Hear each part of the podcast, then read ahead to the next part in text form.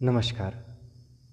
आगे बढ़ते हैं विविध प्रसंग विवेकानंद जी की किताब के नाइन्थ चैप्टर की तरफ़, सन्यासी। तो सन्यासी शब्द का अर्थ समझाते हुए अमेरिका के बॉस्टन नामक शहर में स्वामी जी ने अपने एक व्याख्यान के सिलसिले में कहा, जब मनुष्य जिस स्थिति में वो पैदा हुआ है उसके कर्तव्य पूरे कर लेता है।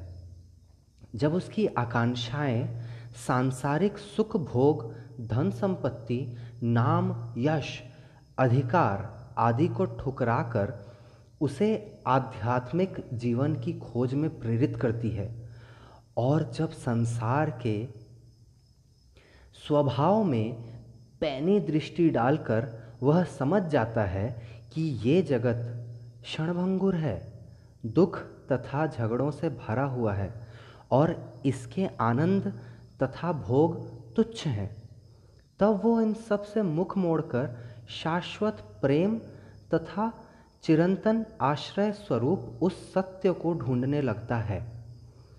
वह समस्त सांसारिक अधिकारों, यश, संपदा से संन्यास ले लेता है और आत्म उत्सर्ग करके आध्यात्मिकता को निरंतर ढूंढता हुआ प्रेम, दया तथा शाश्वत ज्ञान प्राप्त करने की चेष्टा करता रहता है।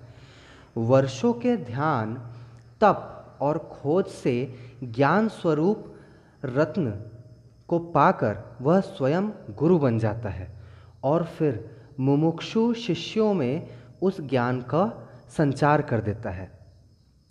सन्यासी का कोई मत या संप्रदाय नहीं हो सकता, क्योंकि उसका जीवन स्वतंत्र विचार का होता है और वो सभी मत मतांतरों से उनकी अच्छाइयाँ ग्रहण करता है।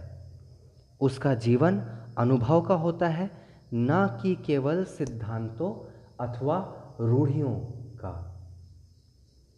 ये था चैप्टर नंबर नाइन, सन्यासी, विविध प्रसंग किताब से, स्वामी विवेकानंद जी के द्वारा। आप सुन रहे थे अंकुर बैनर्जी को। आपका दिन शुभ हो।